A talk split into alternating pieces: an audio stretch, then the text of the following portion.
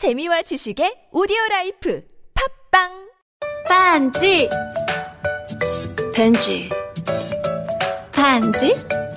벤지. 벤지. 벤지. 벤지. 빠빤지. 빠빤지. 반지. 벤지. 반지. 벤지. 반지? 벤지. 오빠. 오빠 나랑 무슨 게임 할 거예요? 벤지. 반지, 반지, 반지, 반지. 아이 옷 매번 크게 사야 할까? 다양한 옷을 저렴하게 입힐 수 없을까? 세탁 지옥에서 벗어날 수 없을까? 이제 리틀 런웨이로 해결하세요. 전문가가 엄선한 옷들이 도착하면 횟수 제한 없는 교환으로 매번 새로운 옷을 만나볼 수 있습니다. 옷이 더러워지셨다고요? 교환 신청 버튼만 클릭하세요. 한 벌의 구매 혹은 12벌의 리틀 런웨이. 이제 사지 말고 리틀 런웨이. 자, 고향 갑시다. 가세,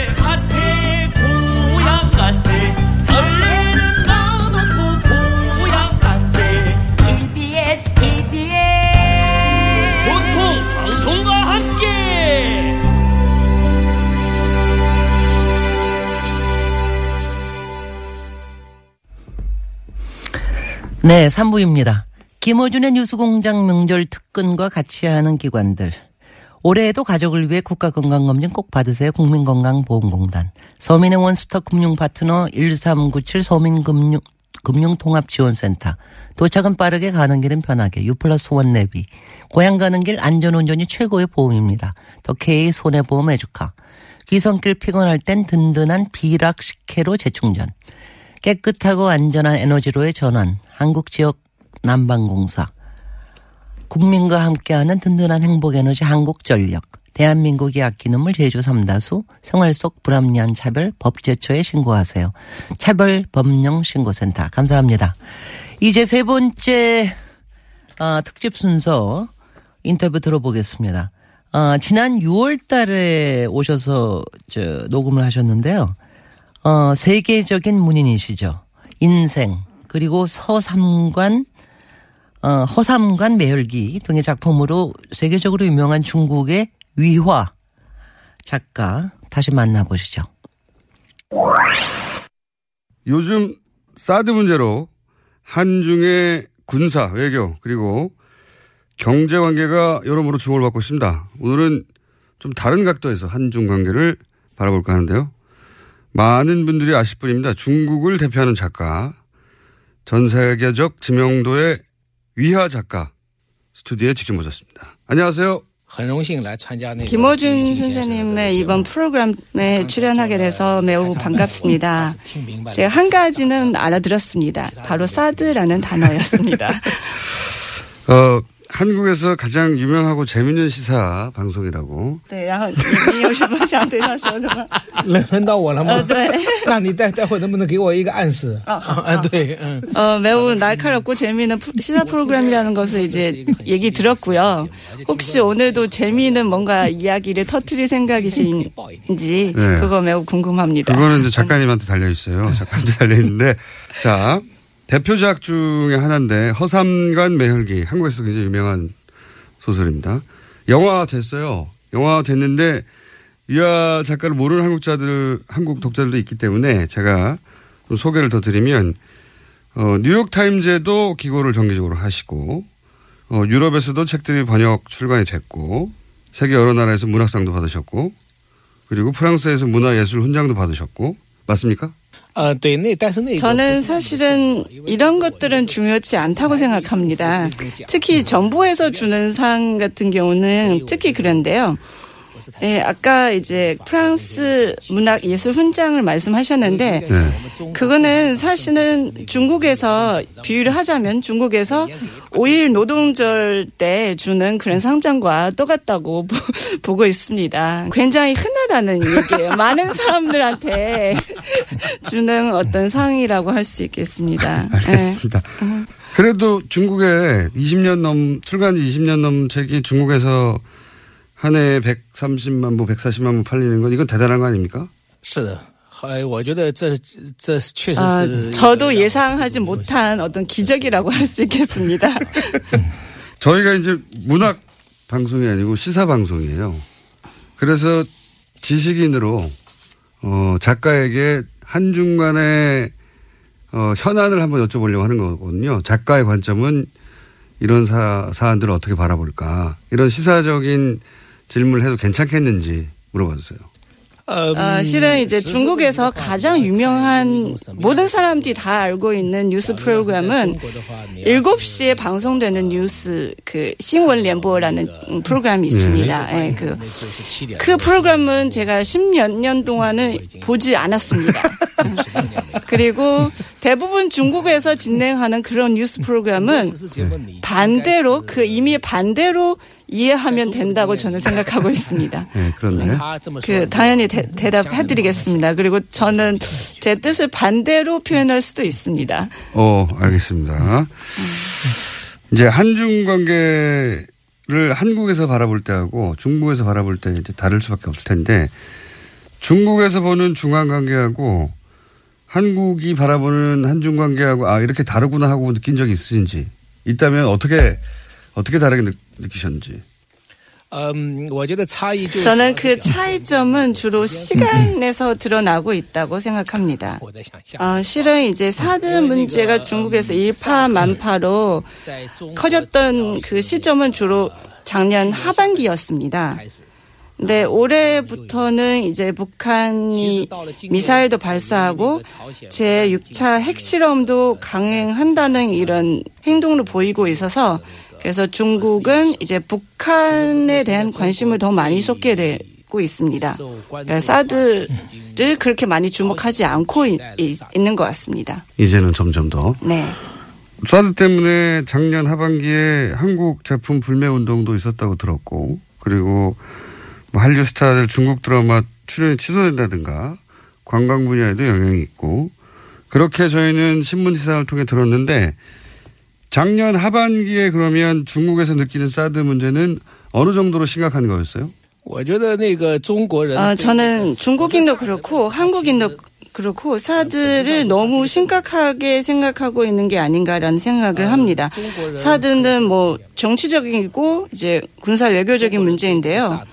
일단 사드의 역할을 놓고 보자면 일단 그 레이더를 뭐 600km에서 2000km까지의 탐측이 가능하다고 이게 얘기를 하는데요. 한국에서 사드를 지지하는 사람들은 이런 그 시스템이 한국을 보호할 수 있다고 이제 생각을 하는 거죠. 근데 중국은 이제 사드 시스템이 굉장히 중국을 위협하고 있다고 생각을 합니다. 어, 실은 이제 미국의 이런 사드 시스템을 비롯해서 이런 이제 미사일 요극, 요격 시스템 같은 경우는 실효성을 봤을 때 그러니까 여태까지 뭐 이제 17차례를 이제 요격 시험을 해봤는데 9차례만 성공을 했고 그리고 2004년부터 3차례도 이제 실패를 한 경험이 있습니다.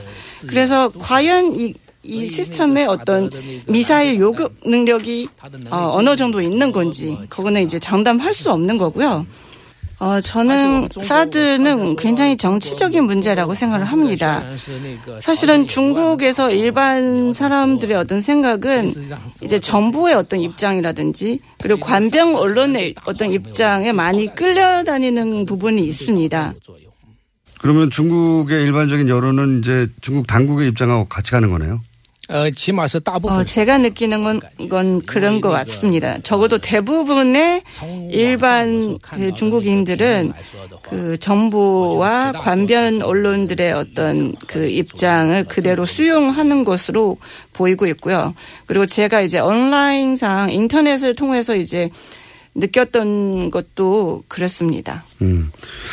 그런데 아까도 말씀하셨지만 뭐 중국이나 한국이나 이 사드에 대해서 지나치게 민감하게 반응하는 것 같다고 말씀하셨는데 그리고 정, 사드는 정치적인 문제라고 군사적인 문제라기보다는 그 관점에서 이것이 미국이 중국을 견제하려고 하는 것인데 그 사이에서 중국과 한국 사이에 지나치게 긴장관계가 만들어진 거 아니냐. 그래서 중국과 한국 사이는 이렇게까지 할 필요는 없다. 좀 더 부드럽게 문제를 풀어볼 필요가 있다. 이런 시각은 없는지 궁금한 거죠. 예, 저는 이제 이 책임은 한국에 있지 않을까 생각을 합니다. 왜냐하면 박근혜 정부 초기에는 한중 관계가 역사상 유례 없는 가장 좋은 관계를 자랑을 했는데요. 그런데 이런 상황에서 사드와 같은 중국에는 사실은 그렇게 위협적이지 않는 시스템이고 그리고 한국에한테는 그렇게 뭐 군사적으로 어, 대단한 시스템이 아닌 거를 가지고 한중 관계를 이렇게 안 좋은 방향으로 어, 얼음장처럼 만들었지 않았느냐. 이것은 한국의 책임이 있다고 생각을 하고요. 그리고 결과적으로는 일본만 좋아하지 않을까. 왜냐하면 아베 정부는 군국주의적인 어떤 사고를 가지고 있기 때문입니다. 음. 박근혜 정부가 사드를 배치하기 직전까지도 사드를 배치 하지 않을 거라고 조속한 시일 내에는 그렇게 얘기하긴 했었죠. 중국 정부에. 그 말씀을 하시는 것 같은데, 그죠? 그 사드 문제가 갑자기 튀어나기 전에는 중국과 한국 간의 어떤 관계는 정말 전 세계로 봤을 때도 가장 좋은 어떤 외교 관계가 아닌가 싶습니다. 이런 사드 문제가 갑자기 이제 얘기가 꺼냈고 네. 그리고 중국인들한테는 아무래도 어떤 충격이지 않을까 싶습니다. 음. 어, 중국인이 사드에 대한 어떤 분노 같은 것은 사드 배치 직전까지는 가장 최고조였습니다. 왜냐하면 실질적으로 사드 배치한 것은 황교안 총리께서 이제 총리 대행 시절에는 이것을 진행을 한 거잖아요. 어, 사실상 이제 사드 배치를 결정하고 나서 그 뒤에 중국인들의 어떤 관심사는 북한의 뭐 미사일 발사라든지 핵실험이라든지 이런 북한의 도발 때문에 관심사가 완전히 북한 쪽으로 옮겨갔습니다. 음. 알겠습니다. 중국의 입장에서 보자면, 그러니까 중국의 관점에서 보자면, 어, 한국에도 큰 도움이 안 되는 시스템이고 중국에도 큰 위협이 안 되는 시스템인데 결국은 일본만 좋은 이 무기에 대해서 그렇게 집착하고 이 관계를 망가뜨렸냐 갑자기 박근혜 정부가 이런 얘기인 것 같은데요.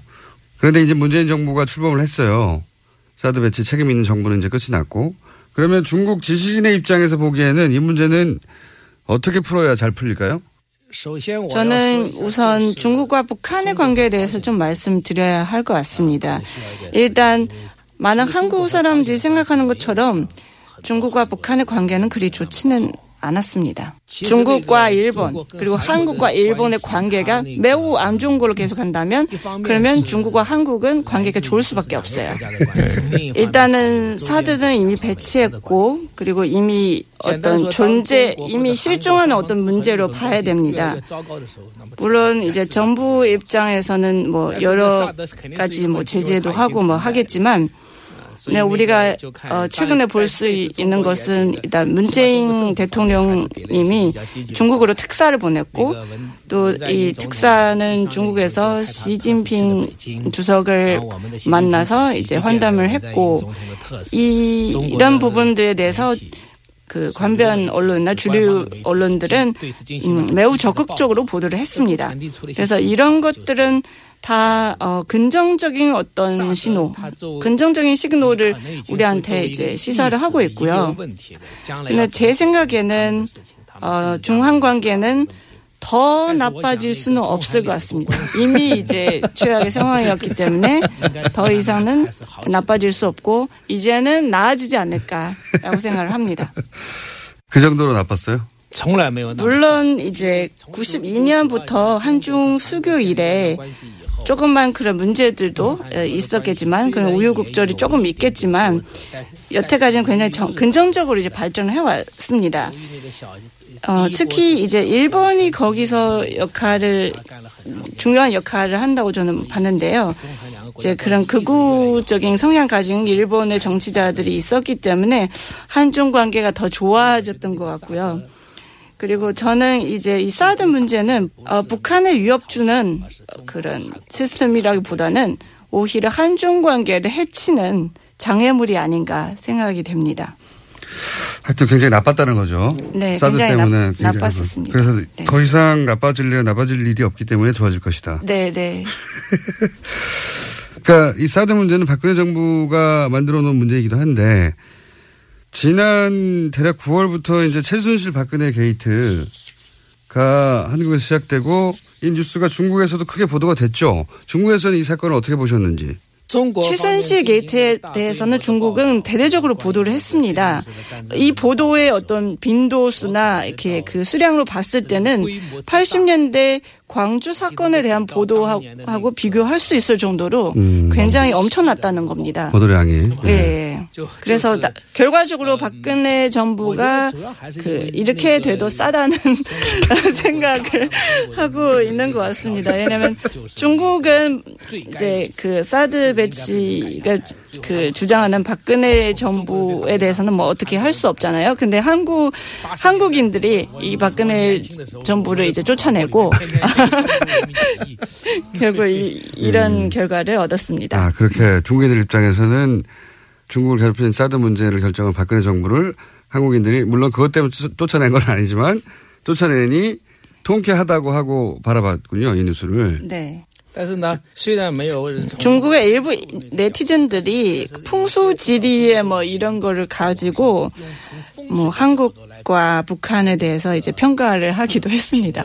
한국의 청와대는 그 풍수지리상으로 봤을 때 가장 안 좋은 터라고 지금 보고 있습니다. 반대로 북한의 그 평양궁은 일단 김일성부터 이제 3대 굉장히 잘 먹고 잘 살고 있기 때문에 가장 풍수지리상으로 봤을 때 가장 좋은 터가 아닌가 지금 생각을 하고 있습니다. 예. 그리고 재밌는 시각도 있네요. 여하간 중국의 입장에서는 이 사건이 바로 직전에 사드 문제 때문에 굉장히 관심이 높았고 그리고 탄핵되는 과정을 통쾌하고 바- 통쾌하게 바라봤다.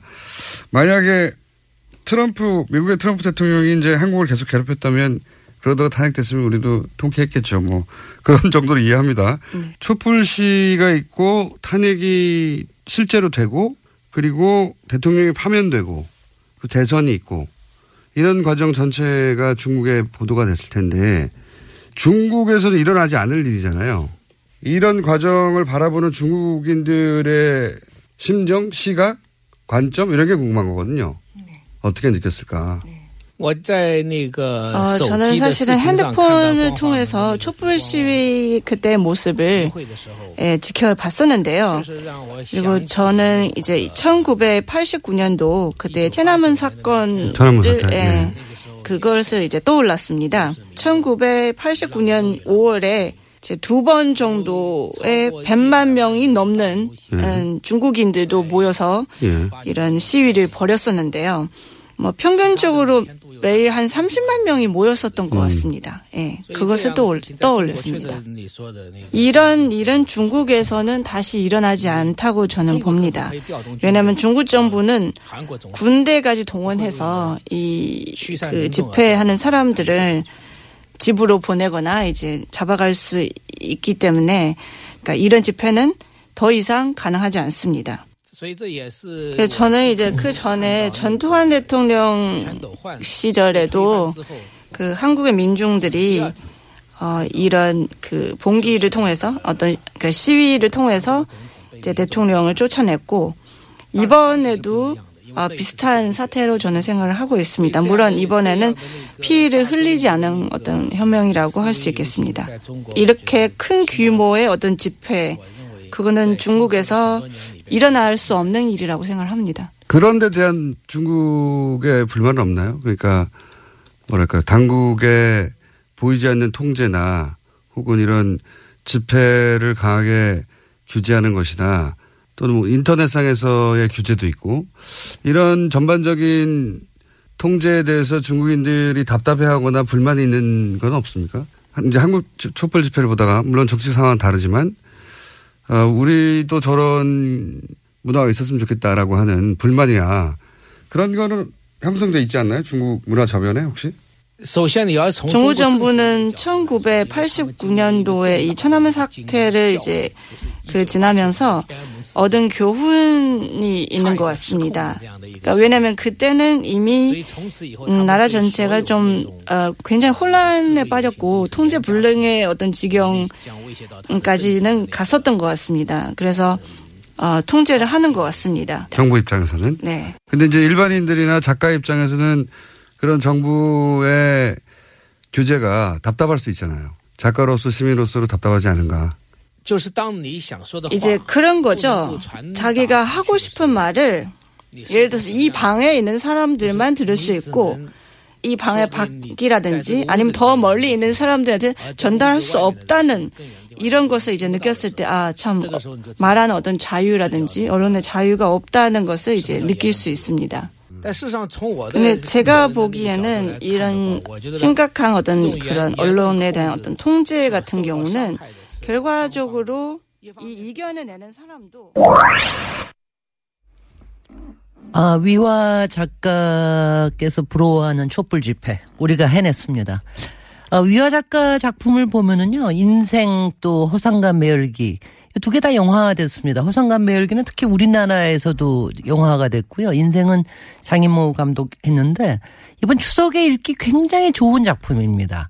그러니까 이게 이- 이걸 보면은 그러니까 비루하고 찌질한 것 같지만은 의미 없는 인생은 없다는 거예요. 이거 이거를 여러분들 혹시 삶이 너무 견디기 어렵고 지치, 지친다 생각하시면 위화 작가님의 인생 제가 권해드립니다.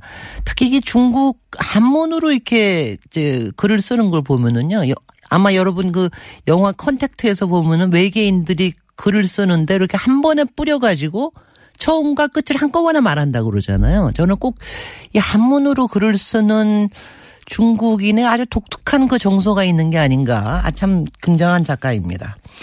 오빠, 우리 어디 가는 거야? 정수 가지. 와, 우리 말 타러 가는 거야? 그렇게 좋아? 고민하지 말고 장수로 오세요. 온 가족이 즐기는 승마 체험과 국내 최대 규모의 말역사 체험관 등 장수에는 정말 볼 것, 누릴 것들이 넘쳐난답니다. 말의 심장 소리를 직접 느껴보는 장수에서의 하룬 여행. 장수는 항상 가까이 있습니다. 주말 여행은 장수로. 승마 체험 예약은 063-350-5486. 아, 아, 또 목에 걸렸어. 왜 작은 건 없지? 그럴 땐 더 알티지 오메가 3. 스마트폰을 너무 많이 봤나 봐. 눈이 너무 건조하네. 그럴 땐 더 알티지 오메가 3. 아, 손발도 저려. 그럴 땐 더 알티지 오메가 3. 알았어, 알았어. 더 알티즈 오메가 3. 그래. 약사들이 만든 GM팜을 검색해보라고. 오케이. GM팜.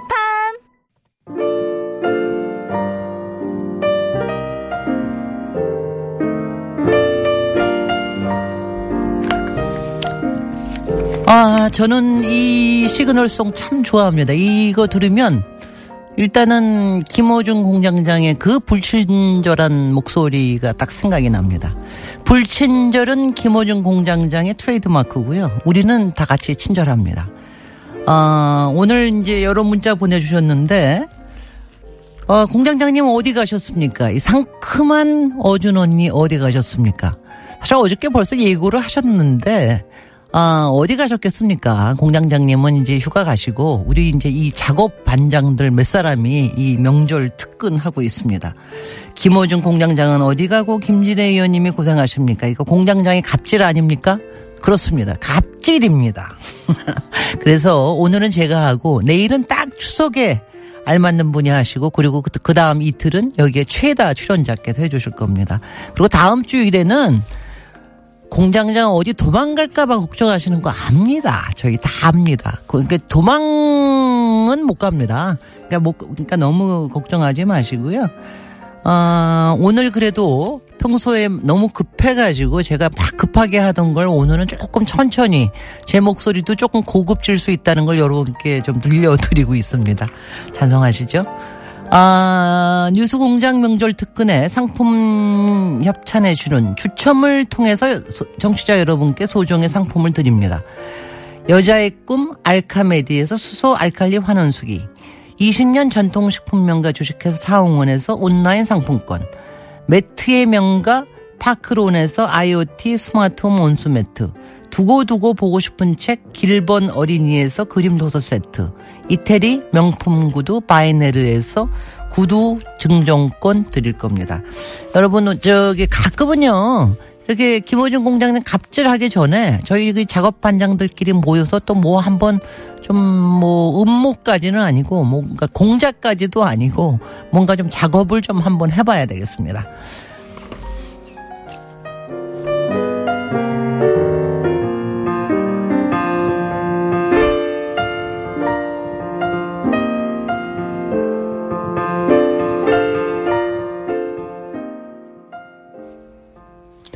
김호준 뉴스공장 명절 특근. 오늘 마지막 순서는 지난 6월 달에 진행된 이회수 작가 인터뷰입니다. 신작인 보복 대행 전문 주식회사를 들고 찾아왔었죠. 오늘 들으면은 더 확실하게 느끼실 겁니다. 들어보시죠.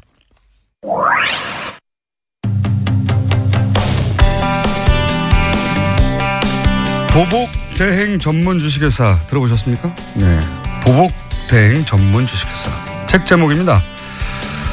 어, 4대강 사업으로 이득을 챙긴 교수와 언론을 응징하는 소설책. 소설가 이회수 선생님의 책입니다. 이회수 선생님 직접 오셨습니다. 안녕하십니까? 안녕하세요. 네. 제목이 보복대행 전문 주식회사. 네. 확 와닿습니다. 네. 내용이 근데 4대강 사업으로 돈을 챙긴 교수, 언론을 응징하는 겁니까? 네. 어, 뭐, 물론, 중심, 이제 엔딩에서 그 특히 4대강 관련자들이 응징을 당하는데. 어떻게 응징을 당합니까? 어, 녹조라 때 일단 원샷 하고. 그리고 이제 그 원흉으로 상징되는 인물이 있습니다. 딱히 뭐 누구라고 이름을 거론할 수는 없습니다만은 소설 속에서는 MS로 지칭되죠. MS로 지칭. 예, 예. 그 경상도 말로 문디 새끼의 그 이니셜입니다. MS로 지칭되는 소설 속의 인물. 예, 그래서 예. 그 겨, 공주보에 거꾸로 예. 처박혀서 녹도라 녹조라 때 뒤집어 쓰고 예. 거기서 설사하고 어그 어, 그러는 그 장면들이 나옵니다. 예. 아니 근데 왜 소설의 소재 소재가 이게 10년 만에 10몇 년 만에 쓰신 네, 소재 아닙니까? 네. 네. 소재가 어떻게 4대강이 됐나요? 근데 제가 볼 때는 예. 사실은 어, 세상이 너무 썩어서 이제는 마침내 그 생명의 근원이 되는 물조차도 다 썩어 문드러지게 만들었는데 그것은 난 제가 생각할 때는 인간이 썩었기 때문에 물조차 썩는 시대가 왔다고 생각했습니다. 그래서 아, 사대강이 그걸 상징한다고 보셨군요. 네네. 어. 그리고 어 인간 세상을 썩지 않게 만들어야 되는 방부제 역할을 해야 할 사람들이 오히려 부패 촉진제 역할을 했다 이렇게 단정을 하고 음. 어 이것을 소설 속에서라도 응징을 해야 되겠다. 응징을 해야 되겠다 이렇게 생각을 예. 했습니다. 응징의 주체는 누가 되는 겁니까 소설 속에서? 어 정동원이라고 하는 주인공인데요. 예. 서른 살의 그 은둔형 외톨입니다. 은둔형 외톨이. 네, 외톨인데 선생님의 제, 저의 그 옛, 옛 모습이죠. 페르소나입니까? 예. 페르소나입니까? 예, 소설 속에서. 예. 예. 그래서 그 젓가락 날립니까 그 친구가? 아니 그렇지는 않습니다만은 예. 어, 나무들과 대화가 가능한 나무들과 예. 대화가 가능한 예, 채널로입니다. 예. 나무들과 평소엔 대화를 하다가 네네 이 4대강 사업이 끼치는 폐해를 직접 경험하고 네. 본인이 직접 나서서 이들 그 응징하는 나무로부터 정보를 얻죠. 그러니까. 정보를 예, 그러니까 그 응징을 당해야 할 사람들의 비리 예. 누구를 만났는지 어떤 일을 했는지 예. 이것을 집안에 다 나무 한 그릇씩은 뭐 화분이든 식물 예. 하나씩은 키우지 않습니까? 아. 아, 그래서 그 백냥금이라고 하는 식물로부터 예. 정보를 얻습니다. 예. 식물들이 국정원 역할을 하는 거네요. 그렇습니다. 예, 맞습니다. 예. 국정원 식물들이 정보를 이 그 서른 살의 주인공에게 전해주고 네, 예. 원래는 이제 나무들과 대화하고 이렇게 자연 속에 살던 인물인데 도저히 그냥 지나갈 수는 없다. 네, 네. 그래서 차단했습니까? 이 사람들은? 그 식물들을 대개 보면은 예. 거의 그 동물하고 다른 점이 뭔가 하면은 한 자리에 붙박여서 예. 딱 선체로 어, 다 생존을 의식주 문제를 해결하지 않습니까? 예, 예. 아, 그래서 저는 조금 어, 동물들보다는 그 생존에서 예. 상당히 좀 어, 신사적이고 신사적이다. 예. 어. 그야말로 어, 헌신적인 어, 이런 생명체로 어, 음. 아, 이. 사대강의 그 욕망에 그, 그 매몰된 인간들을 동물적이라고 보셨고. 그렇죠. 예, 그렇습니다. 예. 자기 자리에서 자기 역할을 해나가는 소시민들을 이제 식물적이라고 보셨, 네, 네. 네, 그래서 네. 이런 소시민이 복수에 나서는 그렇습니다. 예. 녹조 라떼를 퍼먹게 함으로써 예, 예, 예. 설사를 하게 만들고. 예, 그리고 뭐, 그 이제 고양이 이마에다가 아, 대못을 박는 또 젊은이가 하나 나옵니다. 어, 음. 그래서 뭐 동물을 학대한다든가. 동물. 예, 그 다음에 또 어린이를 학대한다든가. 어, 또는, 어, 이제 정치적인 권력을 이용을 해서 예. 어, 그, 부당하게 이득을 취한다든가 예. 사람을 괴롭히는 예, 예. 어, 이런 이제 정치가들도 응징을 당합니다. 국회의원들이 네. 네, 네, 예. 네. 그 소설 속에서는 이 풍자 소설이네요, 말하자면. 어, 그 제가 생각할 때 우리 문학의 장점은 어, 고전부터 현대에 이르기까지 어, 깊은 해학과 철학이 담겨 있죠. 그래서 저는 그 해학과 풍자가 아, 사실 우리 소설의 장점이라고 생각합니다. 선생님 소설이 항상 그렇긴 네. 한데. 근데 이 소설은 또 특이한 것이 웹소설이라는 형태로 처음에 시작된다. 네. 웹소설이라는 게 인터넷에 연재하는 소설인 겁니까? 그렇습니다. 아, 웹툰처럼. 예, 예. 웹툰 요즘 만화 연재. 많이 하는데 예, 예. 소설책을 그러면 이 소설을 달락달락 계속 연재 오신 거예요? 네. 아. 이거 몇 년간 연재하신 겁니까, 이게? 아, 몇 달 되지 않았습니다. 예, 예. 그러니까 그 웹소설은 거의 그 일주일에 다섯 번 정도를 쉬지 않고 연재해야 되기 때문에 매일매일 하시는군요. 예, 그래서 상당히 빠른 기간 내에 에, 작품도 제가 이제 제작을 했고요. 이런 형식을 취하신 이유가 뭔가요? 어, 이제는 소설도 예. 혁명이 필요한 시대가 왔다고 생각을 합니다. 책도. 그러니까 너무나 많은 어, 재미있고 그리고 독자를 서점으로부터 뺏어가는 예. 이런 매체들이 만연해 있기 때문에 팟캐스트 같은. 예, 그래서 맞습니다. 예, 그 열등감 굉장히 느꼈어요. 저는 사실 팟캐스트 이런 거 보면은 예. 막 조회수 엄청나게 올라가지 않습니까? 예. 어, 근데 사실은 책은 안 팔리는 시대가 왔습니다. 음. 어, 그래서 이제 혁명이 필요하다. 아, 책의 형, 형식에도. 네네. 그래서 그러면 이런 웹소설의 형식이면 실제 중간에 끊임없이 피드백을 받아서 네.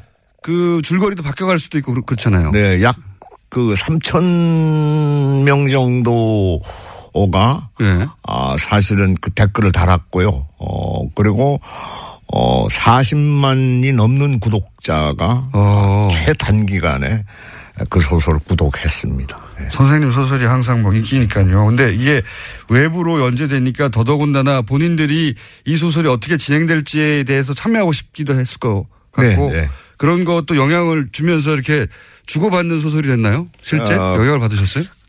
제가 댓글은 달았습니다만은 이제 어쨌든 기존 그 소설 속의 기전은 네. 어, 제 소설이 홍익인간의 정신에 예. 부합하는 소설이 되기를 바랬습니다. 그러니까 아, 인간을 널리 이롭게 하는 소설이 됐으면 이런 생각을 했죠. 예. 제가 궁금했던 건 뭐냐면 웹에서 이렇게 실시간으로 피드백이 있으면 주고 받으면서 소설이 발전해 가고 방향도 아, 그렇습니다. 영향을 그렇죠. 미칩니다. 예. 어.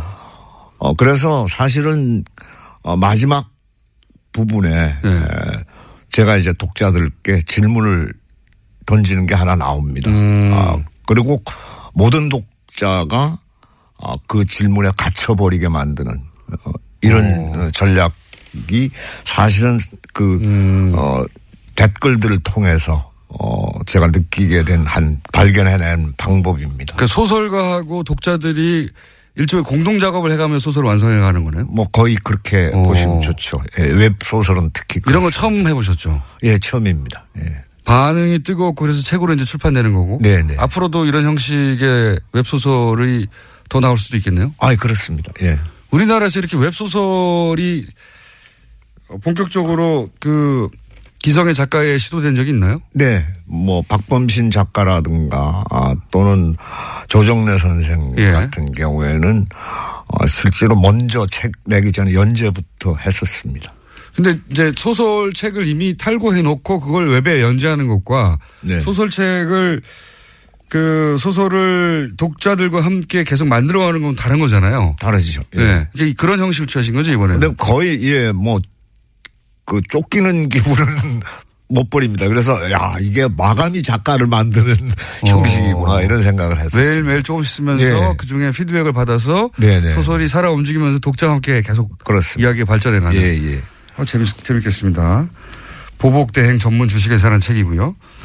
그래서 이제 결국은 보복은, 보복은 좀 소박하네요. 녹, 녹, 녹차 라떼를 퍼먹, 퍼먹이는 것으로. 많이 먹나요? 많은 인물들이? 아 거기 이제 보면은 예. 빙의목이라는 용어가 새로 등장합니다. 빙의목. 네. 그래서 어, 우리나라의 그 재웅이라고 하는 용어가 있는데요. 지프로 만든 사람의 형상입니다. 예. 거기에 이제 바늘을 찌르거나 아, 예, 예, 예. 이렇게 해가지고 어, 어떤 뭐 상처를 낫게 하거나 아니면 또 보복을 가, 예, 예. 아, 그 수행하거나 하는 그런 형식인데 그 옛날에 무당들이 쓰던 방식입니다. 주술, 예. 예, 그런데 그 나무가 예. 빙의목을 자처합니다. 자기가 스스로. 내가 예, 내가 그 사람을 대신하겠다라고 어. 해서 어 나무가 희생되는 거죠. 그래서 만약에 고양이 이마에 대못을 박은 어 사람한테는 실제로 그 사람이 되어서 빙의목이 자처하면은 음. 거기 그 나무에 못을 박아서 고통을 함께 나눕니다. 아, 예, 그런 방식으로? 예, 그런 방식이 있죠. 그리고 막 자르기도 합니다. 팔을 자르면은 그러니까 나뭇가지 하나를 잘라내면은 팔이 잘리는 고통을 네. 어, 느끼게 되는 것이죠. 보복은 충분히 이루어질 것 같습니다. 예, 저기 그, 그 아마도 거기 참여한 독자인가 봐요. 그 문자 중에 실지렁이를 먹는다고. 그래요? 아, 거기 칠지령이가 그러니까 사대강 예, 예. 저 오염의- 최악의 예, 최악의 오염 상태일 때그 등장하는 예, 번식하는 그 실지렁이. 식물인데요. 예. 예. 개- 뻘에서만 자란다고 하는. 네. 예. 근데 그거를 먹지는 않고 예. 어 거기 MS의 부인이 예. 한식의 세계화에 종사하지 않았습니까? 그래서 어 그 한식의 세계화는 실패했고 사실은 거기에 요리에 참여했던 사람들이 사실은 창란을 일으켜서 예. 거기에 그 의식의 그 연갓이라고 하는 것이 있습니다. 예. 그 나무 이제 수령이 높은 나무들이 예, 가능한데요. 의식 예. 자기 자신이 의식의 연가지가 돼서 그 의식 자체가 아, MS의 의식 속에 들어가서 뇌를 장악해 버립니다. 오. 아, 그래가지고 어, 그 녹조라떼로 만든 음식을 먹죠. 먹을 때는 맛있습니다. 아. 먹을 때는 맛있는데 먹고 나면 그것이 녹조라떼로 변해버리는 거죠. 그러나서 신체에 예, 치명적인. 예, 치명적인. 예. 아, 그러니까 MS가 녹조라떼를 그냥 먹을 수 없으니까 실지렁이라든가 네, 이런 거를 네. 그 아주 오래된 나무들이 네, 네. 일종의 에, 텔레파시 혹은 염력으로 예, 이 사람 예. 의식을 장악한 예, 다음에 예, 먹게 그렇죠. 만들고 예, 맞습니다. 그렇게 복수를 예. 하는 예, 예. 기발한 예, 예. 자, 워낙 어, 현실 참여도 많이 하시니까 제가 이제 책도 사대강에 관한 이야기이긴 한데 최근에 최근의 현상들에 대해서는 어떻게 생각하시는지 왜냐하면 이런 소재들이 또 소설로 등장할지도 모를 것 같아서 제가 네, 여쭤보는데 네. 예를 들어서 최근에 인사청문회 한창이고 그 중에서 뭐 김상조 혹은 강- 특히 강경화 후보에 대해서 말도 많잖아요. 네, 네. 이런 거를 보고는 무슨 생각하셨습니까? 사실 저는 그 야당 의원들께 한 말씀 드리고 싶은데요. 예. 어, 사실 내 눈에 들보를 빼낸 다음에 남의 눈에 좀 티나 눈곱을 얘기하시는 게 좋지 않겠는가 이렇게 생각을 합니다. 예. 네, 그렇게 한마디로. 예. 예. 그런 질문할 자격이 있느냐, 당신들이. 뭐 이런. 그렇습니다. 예. 네. 블랙리스트. 네. 기억 나오셨으니까. 예, 예. 예, 사회적 이슈하고 관련해서도 얘기할 거리가 몇 개 있어요. 선생님이 또, 어, 블랙리스트에 올랐을 것만 같은 인물인데 블랙리스트에 올리지 않으셨어요. 굉장히 불쾌했었어요. 아니 세상에 거기에 대개 블랙리스트에 오르신 분들은 예. 진정한 예술인들, 진정한 문화인들인데 그 저는 저를 거기서 제외한다라고 하는 것은 제가 뭐 제 진정성을 의심했다거나 아니면 능력을 좀 너무 과소평가했던 것이 아니라 중요하지 않은 소설가다. 아, 그럼요. 예, 제외된 거지. 인사이긴 하나. 예. 중요하지 않다. 그래서 어, 상당히 불쾌했는데 나중에 청문회 때 보니까 사찰자 명단에 올랐더군요. 예, 블랙리스트가 아니라 예. 사찰을 직접 당하신 예, 거죠. 예. 그래서 뭐 청와대 민정수석실이나 국정원에서 직접 관리 감독하는 네. 어, 등급이 그런- 훨씬 높으셨던 예, 겁니다. 그런 존재였죠. 실제 그런 거를 느껴보신 적 있어요? 사찰을 당하고 있다? 근데 사실 그 사찰 제가 당했다라고 하는 사실은 예. 청문회를 통해서 알게 됐고요. 예. 어, 생활을 하면서 이럴 리가 없는데라고 하는 경우는 굉장히 많았습니다. 아? 어떤? 뭐 예를 들자면 뭐 방송이 잡힌다든가 예. 또 강연이 잡힌다든가 예. 뭐 이렇게 되면은 다 성사가 됐다가 예. 한 3일 앞두고 무산이 돼 버리는 거예요. 아, 그런 경우 굉장히. 예, 근데 이게 굉장히 자주. 자주. 어. 방송 다 섭외가 돼서 이제 나가기로 돼 있는데 3일 전에 없어진다든가. 예, 예. 근데 어. 그렇게 되면은 그런 건 드물죠, 사실은. 예. 선생님을 섭외하기도 힘든데 예, 예. 섭외해 놓고 3일 직 3일 전에 취소해 버리는 거는 방송사 입장에서는 그래서 뭐- 그왜 그러느냐고 물어보면은 예. 대답을 안 합니다. 그래요. 예. 강연도 마찬가지고요. 뭐 그냥 더 묻지 마시고 그냥 어 그렇게 된 것만 알아주십시오 이렇게 얘기를 하죠. 뭐 가- 이렇게 소위 외부 행사들은 항상 그런 식으로 날아갔군요. 예, 예. 선생님의 인기가 과거보다 덜해서 그런 건 아니었을까요? 아니, 그래서 저도 반성을 아, 김호준 공장장님.